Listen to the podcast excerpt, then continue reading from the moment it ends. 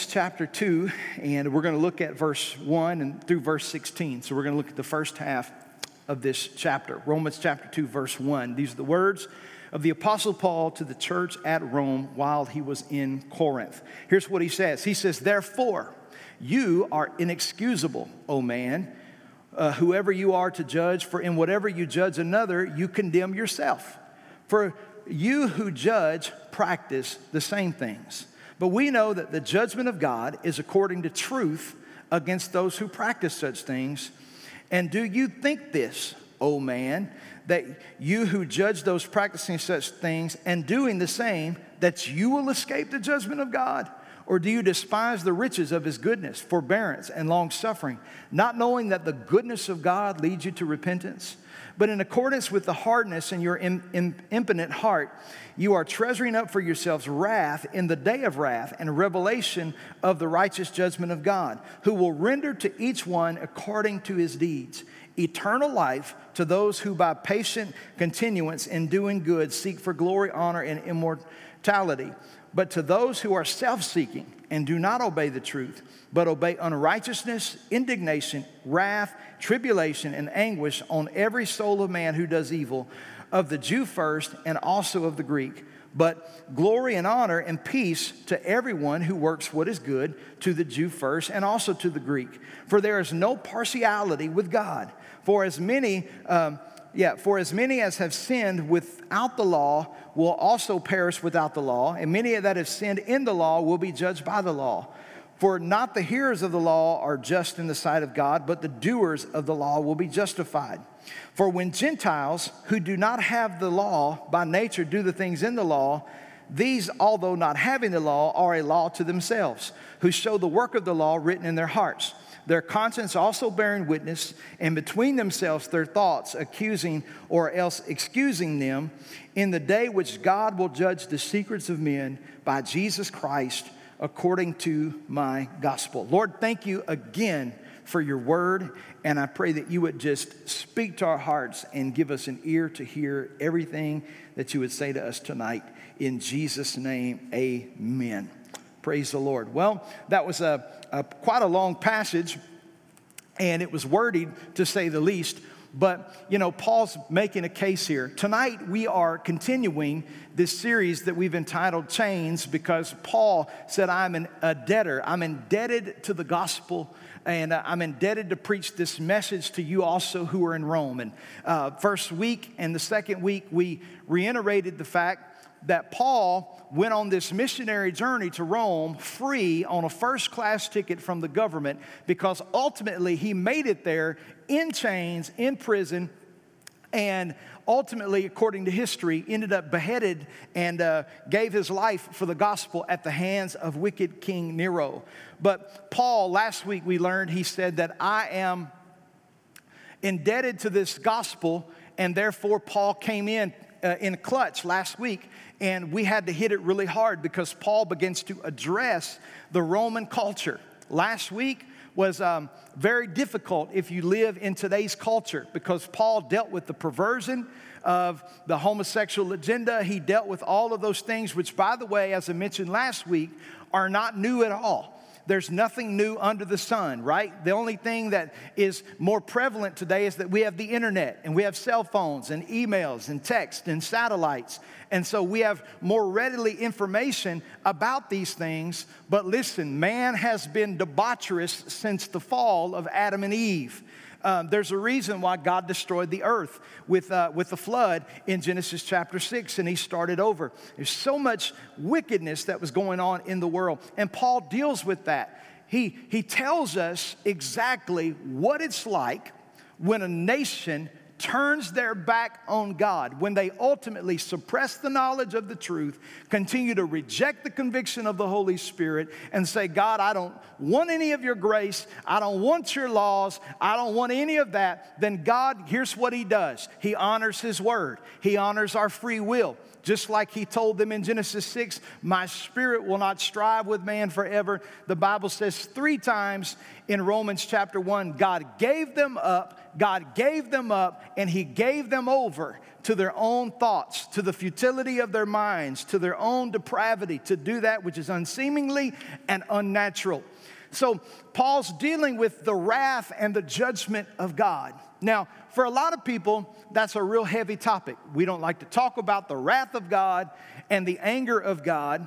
But the truth is, the Bible says in this book, we're going to read later in Romans in a few weeks, behold both the goodness and the severity of God. God is a just judge, He's righteous and He's equally balanced. There is there's righteousness and there is mercy. We see it in the scripture that God is absolutely just in all that He does. Tonight, though, we're going to continue to, to go along this trail and we're going to not shift gears completely, but we're going to begin to look at Paul's admonition to the church at Rome as they're living in this culture that is so sinful. They're living, as I mentioned, in this polytheistic culture, which is a culture that worships many different gods, right? Israel and Christians, we worship one God, okay? But in Rome, the Bible says they traded the image of the Creator and began to worship creation and formed and fashioned their own idols and images that they would bow down and worship. And so, as we look at that, Paul is dealing with the church now in a very straightforward matter because he's dealing with, with people who are subject to this every single day. Now, I need to stop and pause right here for a moment. We are in this world, right? How many of you would agree with that? We are in this world. But the Bible says we're not to be of this world, right? We, we, we are not to be, we used to use a, a, a phrase, we called it being worldly.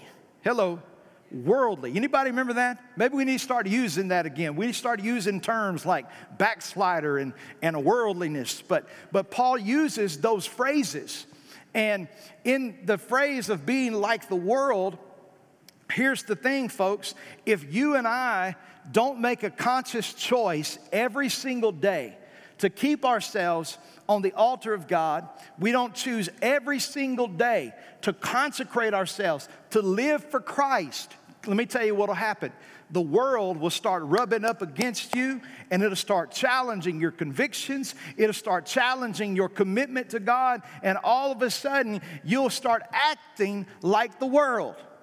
That's what Paul's trying to deal with when he's dealing with the church at Rome because they know the truth, they've received the truth, God has done great things among them, but yet there are things that are happening in that culture that Paul said, I just absolutely have to come and talk to you about this. So in Romans chapter 2, the scene changes and Paul starts using this courtroom language. He starts talking about judgment and being judged and in the day of judgment and the day of God's wrath. Now, we need to understand that the Bible uses a lot of legalese language in the scripture, even starting in the Old Testament. The Bible portrays God the Father as the judge of all creation. He is the righteous judge, right? The Bible says that when Jesus died, right, the Bible says after the resurrection, he ascended and he made himself seated by the right hand of the Father. And the Bible says that he ever lives to make intercession for us. What that means is he's standing between us and the Father. Jesus' blood, right? Is literally standing between God's judgment and us. I need you to think about that tonight. Legitimately, the only thing that keeps you and I qualified from not going to hell is the blood of Christ. Man, I'm telling you, we need to talk a lot about the blood of Christ. It is so important. In fact, uh, uh, the Bible talks about in the Old Testament with Moses, when they would do the sacrifices, the Bible said after they would take the sacrifices, they would take the blood and they would sprinkle it on the altar. They had sprinkled the blood on the books. And that's where we got the old phrase from the old time saints where they would say, I plead the blood. I plead the blood, right? The blood of Christ is the only thing keeping us from the judgment of God. So Jesus is our advocate. But uh, uh, the Bible also says that we have an enemy, and that enemy is named Satan. The book of Revelation calls him the accuser of the brethren. And so, what Satan does, what does he do? He accuses us before the throne of God day and night. We see it in the book of Job, where Satan comes before the throne of God and accuses Job. We see it in the New Testament where Jesus tells Simon Peter, he says, uh, Simon, Simon, Satan has devi- desired to sift you as wheat, but I pray that your faith doesn't fail. And when you're converted, strengthen your brethren. Um, you see, uh, Satan, although he's fallen in his, his position, right? He's fallen in his position. He was fallen in the, in the garden. He's still an accuser of the brethren. In the middle of the tribulation, the Bible says in the book of Revelation that Satan is cast down forever okay? The accuser of the brethren is cast down. But I want you to know something Satan is accusing us before the throne of God. And do you know what happens whenever Satan accuses us as a Christian before the throne of God? Jesus steps in and says, uh uh-uh, uh, the blood. Uh uh-uh, uh, the blood that's covered. Because guess what? That, that cross examiner, that prosecuting attorney, the devil, here he comes with the evidence of all of our wrongdoing and all of our sin. And Jesus steps in and says, Nope, that evidence is dismissible. It's not admissible to this court. I plead the blood. Hello. Come on, somebody said one time, I plead the fifth. I don't plead the fifth, I plead the blood. Amen. Why am I telling you all that? Because Paul's using this courtroom language, which, by the way, is all too familiar to the Greco-Roman culture. Anybody ever heard of the phrase the Bema seat before? The Bema seat judgment? The, the, that, that judgment that's mentioned in the Bible, the judgment seat. Uh, Paul says we shall all stand before the judgment seat of Christ. That Bema seat is, is taken from the Roman custom because there was a, a, throne that was there where they would go and they would make judgments. So that was a, a phrase that people readily understood in that culture. And Paul's trying to tell them tonight that there is a such thing as the righteous judgment of God. Now, I don't know how many of you uh, I don't watch near as much television as I used to. Seem like things have just gotten worse and worse and worse.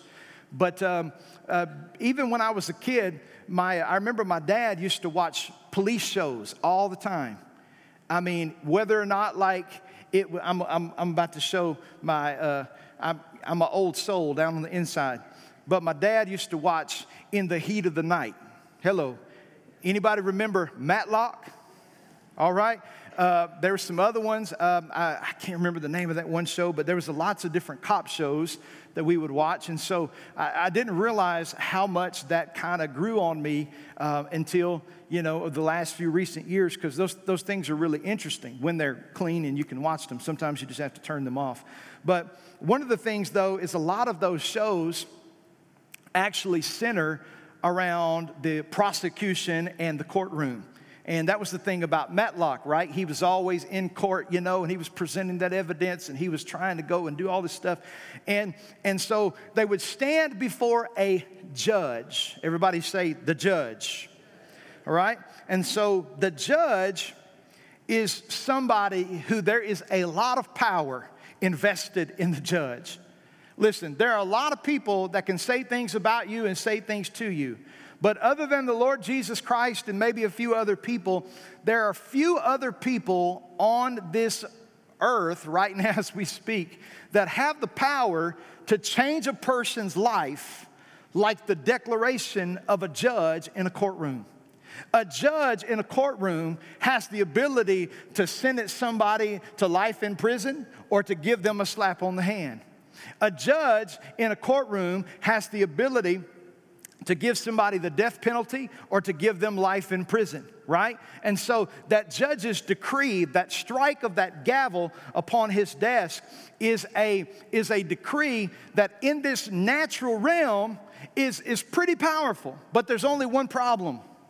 The problem is, is that even within our systems, right? Which, by the way, Romans, Paul deals with it later on in the passage, in the chapters uh, down the road as we get into this. Paul talks about how God is the one who ordained the governments and the different things in the world. So, uh, officers and judges and people who keep order and keep law, the Bible says they, ex- they execute the sword, right? The Bible says that if you don't do what is wrong, you have no reason to fear those who are in authority. Now, of course, we know that there are authority figures who misabuse mis, uh, their authority. But that doesn't negate the fact that the Lord tells us that we're to submit to authority unless it goes against the law of God, okay? So, um, very few things, but um, yeah, unless it goes against the law of God, we're to submit ourselves to authority. So, why am I saying that tonight? Because even in the penal system with courts and all of these things, they're not infallible, they're human. Sometimes people make mistakes. Now, listen, I want to be very careful tonight for those of you who are in this room, or maybe anybody who's watching, not to paint a bad picture, okay? I do not want to paint a bad picture upon any police officers or judges or courts because I, I do believe they get it right way more than they get it wrong. But history does tell us that there has been times that the court systems have got it wrong. There was a man that was in Angola prison in Louisiana. He was there for over 25 years of his life. He went in, I believe it was in 1975, as a young man for a crime. And they arrested him, they took him to prison, and he got out, I think it was in around 2000. But you know, he didn't get out in 2000 because he did his time. He got out in the year 2000 because they found out through DNA evidence he didn't commit the crime. Now, folks, I want you to imagine going to sleep in 1975 and waking up in the year 2000. So, a lot of things changed in the outside world. They were wrong. Luckily, the state of Louisiana does have some type of thing. It's not enough. Uh, the, to me, if you're wrongly prosecuted and you give a, a quarter of your life away, you ought to, you ought to be compensated really well but uh, they do give you a little bit more than a bus ticket home. They do help you a little bit. But there are some states, though, however, where if the justice system gets it wrong, there is no compensation. It's just a sorry about you, we didn't really mean to do that. Well, listen, that's terribly frustrating. There are judges that get it wrong. Sometimes there's just not sufficient evidence. Sometimes it's just not sufficient evidence. Sometimes it's, sometimes it's um, a, a, trial by jury of your peers, and these jurors have been locked in a room for days and days, and sometimes weeks and weeks if it's a high profile case, and everybody's ready to go home. And so they just finally just cast lots and make a decision. It happens. Sometimes, this has been proven true Sometimes there are people who do wrong who have lots of money. And it's amazing how some people get the books thrown at them and other people get nothing done to them. Hmm. You know what that tells me? It tells me that the justice system isn't always right. But, somebody say, but. Here's what I need you to hear the righteous judgment of God is always correct. There are people on this earth right now who should be in the penitentiary and they should uh, be locked up for the things that they've done, and they feel like they've gotten away with it. But I want you to know nothing escapes the all seeing eyes of God. Unless that man repents, he'll pay for every single aspect of that wrong that he's done. Tell you, listen, man's justice may cause some to slip by, but God's righteous judgment always makes sure that that penalty is paid in full. That's what Paul's dealing with tonight when he's talking about this righteous judgment of God. I want to I want to look, if you're taking notes tonight, at uh, uh, verse number one, and let's look at a couple of these verses again, real quick. Notice what Paul says in verse one. He says, "Therefore, you are." inexcusable. Now, I need you to stop there. Okay, time out. Now, you and I both have a Bible with some type of chapters and some types of verses, whether or not it's a digital Bible or it's a Bible like this, and it's got like chapter 2, verse 1, verse 2. You need to know, and I'm sure you know this, I've taught this before, but in case you're a new believer here tonight, I do want you to know this. These are these chapters and verses were placed here during translation to help you find your place in the Bible while you're studying. But these books of the Bible, though, they were written as letters. And so, in the, these writings, there were no chapters per se or verses like we have today. And so, a lot of times, we've got to make sure that we're connecting the thoughts and getting everything into its context. So, I learned in English a long, long time ago that anytime something starts off with therefore, you need to figure out what is therefore. And that therefore in Romans chapter 2, verse 1, connects to the end of the chapter of Romans chapter 1. And Paul's dealing with the wrath of God uh, that's coming upon people who are, are, are rejecting God and they're sexually immoral and all those things. And then Paul turns around to the church at Rome in verse 1. He says, Therefore, you are inexcusable. Oh man. Then he says, Who are you to judge? For in whatever you judge another, you condemn yourself. For you who judge practice the same things. So Paul's dealing with that. He says, We know the judgment of God is according to what? It's truth against those who practice such things. And do you think this, oh man, you who judge those practicing such things, and you're doing the same things, that you will escape the judgment of God? Or do you despise the riches of his goodness, forbearance, and long suffering, not knowing that the goodness of God leads you to repentance? But in accordance with the hardness of your impenitent heart, you are treasuring up for yourselves wrath in the day of wrath and revelation of the righteous judgment of God. So, the first thought tonight that I would give to you out of uh, Romans chapter 2 is this. Number one, I want you to look closely. We've got to look at the reasons for God's judgment we got to look at the reason for God's judgment. Number one, he says, man is without excuse. They're without excuse. God has revealed himself to these people. They've chosen to suppress the truth and to turn away from God. And he says they're without excuse. Even creation itself has given them the testimony of the Creator. Uh, then he says, Man has rejected God. We read that in the last of Romans chapter 1. But here's the other thing while the judgment of God is uh, uh, reasonable, God's dealing with them because Paul says, You're judging hypocritically. You're judging hypocritically. Now, I've taught on this before, but I don't have time to, to go back through it tonight if I want to get through with this lesson. But a lot of people, they say, well, you know, you're not supposed to judge. Judge, now, quote the scripture, judge not unless you be judged.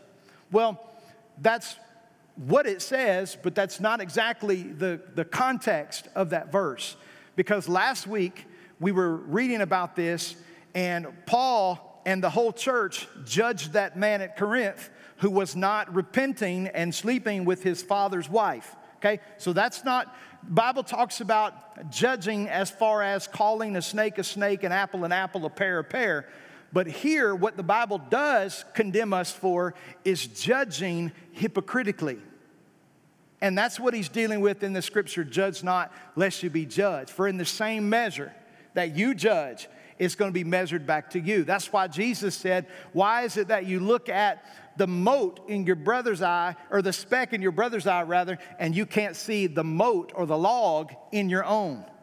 So, these Roman believers, he's trying to tell them about the judgment of God. He's saying, Do you think you're going to escape the judgment of God? You're, you're talking about these people, they're doing this and they're doing that and they're doing this, and man, God's going to get them and they're going to cook forever and never be done, and the Lord's going to get them, get them, get them, get them. And he's saying, You do the same thing. Notice he said, You're doing the same thing. Do you think that you're going to escape God's judgment? He said, Oh, no, no, no, no. Do you not know that the goodness of God leads men to repentance? He tells them, He's like, Listen, you've got to understand God's judgment is just. It's righteous because man is without excuse, man has rejected God, and they are judging hypocritically. Paul is warning about this judgment. Now, let's go a little bit further tonight. In verse number six, look at what Paul says. He says, uh, Who will render to each one according to his deeds? Eternal life to those who, by patient continuance in doing good, seek for glory, honor, and immortality. But to those who are self seeking and do not obey the truth, but obey unrighteousness, indignation and wrath, tribulation and anguish on every soul of man who does evil, on the Jew first and also of the Greek. But glory, honor, peace to everyone who works what is good, to the Jew first and also to the Greek. Verse 11 For there is no partiality with God. So, the first thing, we looked at the reason for God's judgment, but number two, I want us to look at the realities. Let's look at the realities of God's judgment. Somebody say the realities. Here's the reality tonight about God's judgment. Paul says, For we shall all stand before the judgment seat of Christ. He's talking to believers here. But there is a judgment for believers and there is a judgment for unbelievers. So the believer's judgment is different in a certain sense than the unbeliever's judgment, but we all will stand before the judgment seat of Christ. And Paul goes on when he writes to the church of Corinth, which is where he is, when he's writing to the church of Rome, he says, Because we have this, this truth, he said, we ought to purify ourselves.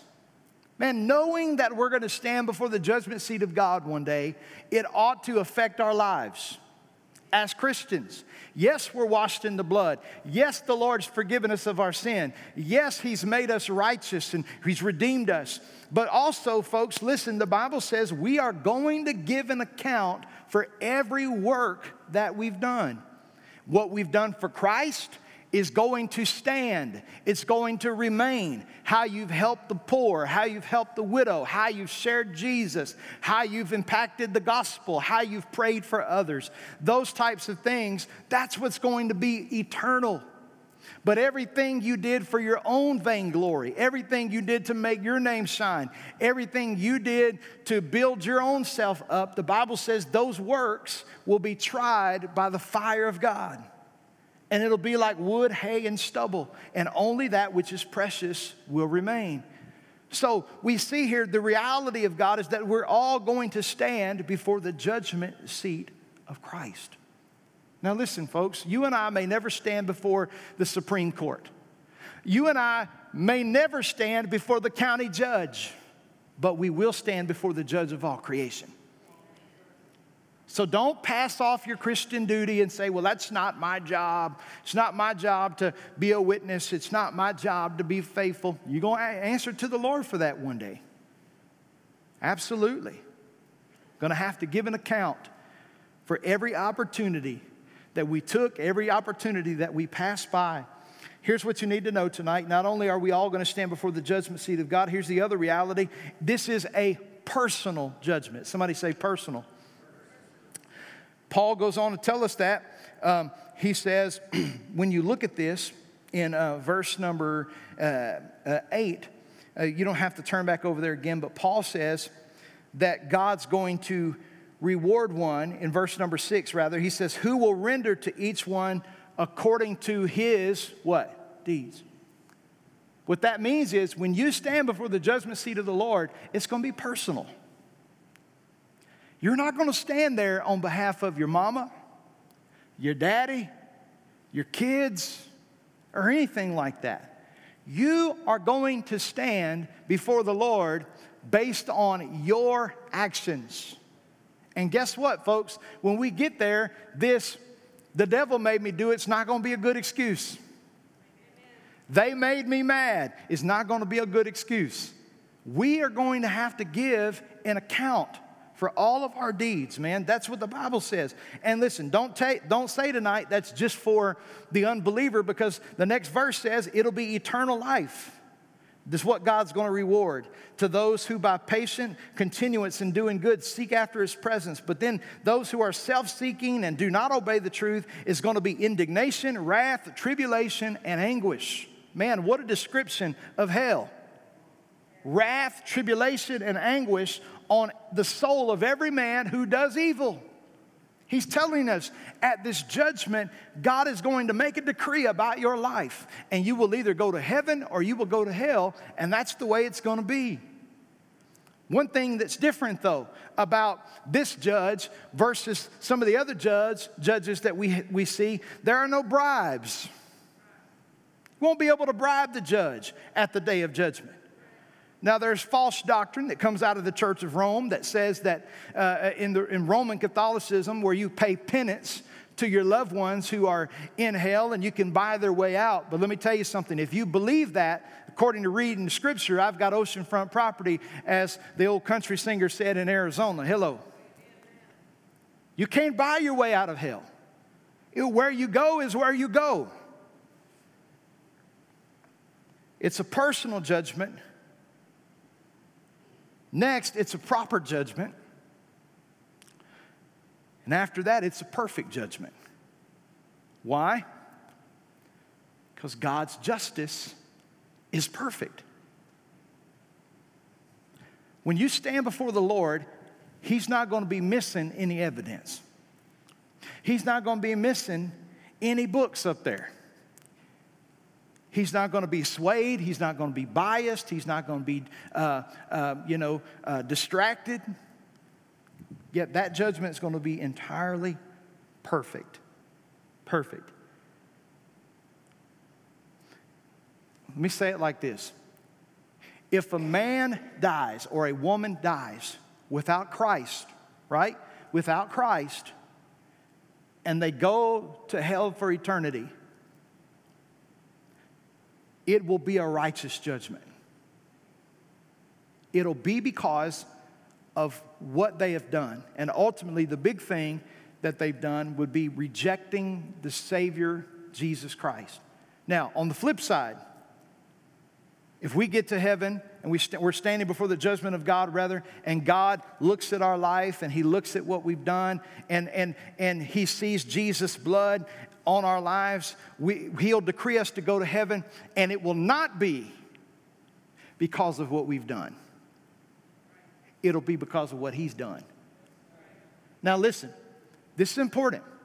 When we get to heaven, I tell you, God's to judge our works. God's to judge our works. But those works that God judges are not the determining factor on if you go to heaven or not. Okay? They're not. Because guess what? All of us miss it. All of us blow it a few times. You don't have to murder somebody, commit adultery, or cheat on your taxes. Listen, the word sin simply means to miss the mark. And if the Holy Spirit speaks to you to buy somebody's groceries and you don't do it, you've sinned. You've missed it. If God tells you to turn your car around and go speak to somebody uh, that needs to know Jesus and you don't do it, you disobey, you have missed the mark. But thank God for mercy and grace. The works that we're judged for determine our rewards in heaven. You say, we're going to have rewards in heaven? Oh, yeah, absolutely. Somebody said one time it's going to determine what kind of mansion we have. That's not true. That's a works based gospel. That's not true at all. Our rewards will be determined by what we do, and we'll be given crowns and jewels. And the scripture says we'll take them and we will cast them at his feet in worship. I want to have something to worship him with when I get to heaven. So praise the Lord. I don't do good works to get saved. I do good works because I am saved. It ought to be the fruit of my life, right? But it'll be a perfect judgment. Number three, we need to look at the realization of God's judgment. Here's the realization of it. Number one, it's going to be because of man's rebellion. Next, man's going to try to justify themselves.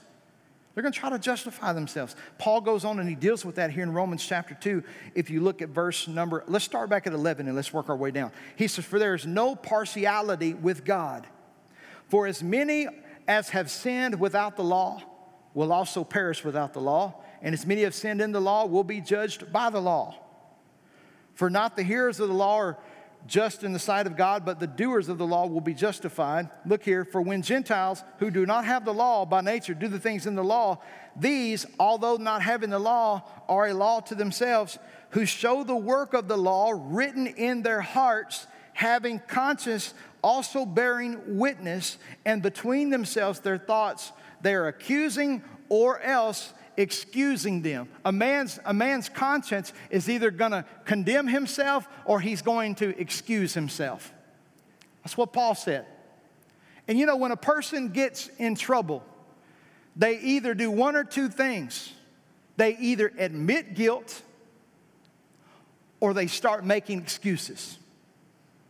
You don't believe me? Doesn't have to be murder. Doesn't have to be rape. Doesn't have to be tax evasion. Doesn't have to be anything like that. Uh, when's the last time you got pulled over for going too fast? Now, listen, I will make a confession here tonight. My foot weighs a little bit more than other parts of my body. My wife always taps me on the shoulder. I try to remember to put the cruise control on, but I, I, take a verse in the Old Testament that says the king's business requires haste. And so I'm like Donetta. I followed her the other day. She was rolling. So, you know, don't me tell on you. I see you back there. All right, sheriff's not here tonight. All right, so, but uh, the king's business re- requires haste. But you know what? I've made a decision though. That's the sheriff calling right there. So I've made a decision. I made a decision. Anytime a situation like that happens, I just own it. I'm sorry. I don't have excuse. The law's the law. I wasn't paying attention. I, I, was in a hurry to get home, whatever. You know what? Not only do they respect that a lot more, because they deal with a lot of grief from other people, but also, I would think God honors that.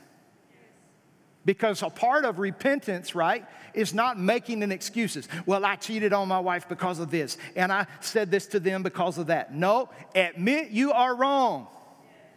Right? That's the that's the, the introductory step to making a change in your life.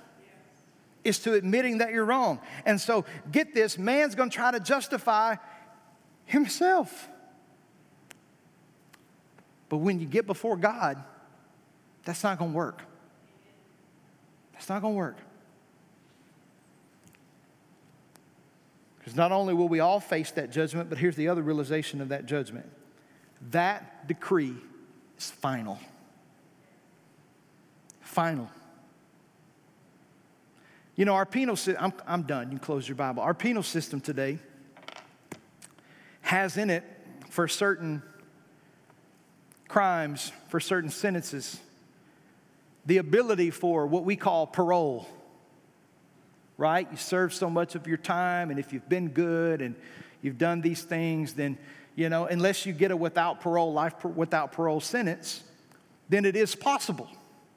It's possible that on good behavior or something like that, if you got 40 years and after 18 or 20 or whatever it is, whatever you have to minimally serve, you can go before the parole board and they can make a decree, a declaration based on the law, and the judge signs off on it. And they can say, well, okay, you, you've done good enough. And you know what happens then? Those who are in prison get to then go free. But they're told, like, like, like, like Jesus told the man, go and sin no more, lest the worst thing come upon you. In other words, I'm going to have mercy on you today, but if you come back, I'm going to throw the book at you. It happens. But guess what? In heaven, we stand before that judgment seat of God, and He decrees somebody into everlasting judgment, where our scripture says there's anguish and wrath and torment. There's no parole board. There's no parole board. This is why you and I have to make the Great Commission a priority. Because every second that our heart beats and the clock ticks, people are rushing off to judgment. And they're going to stand before God. That's why Paul was passionate.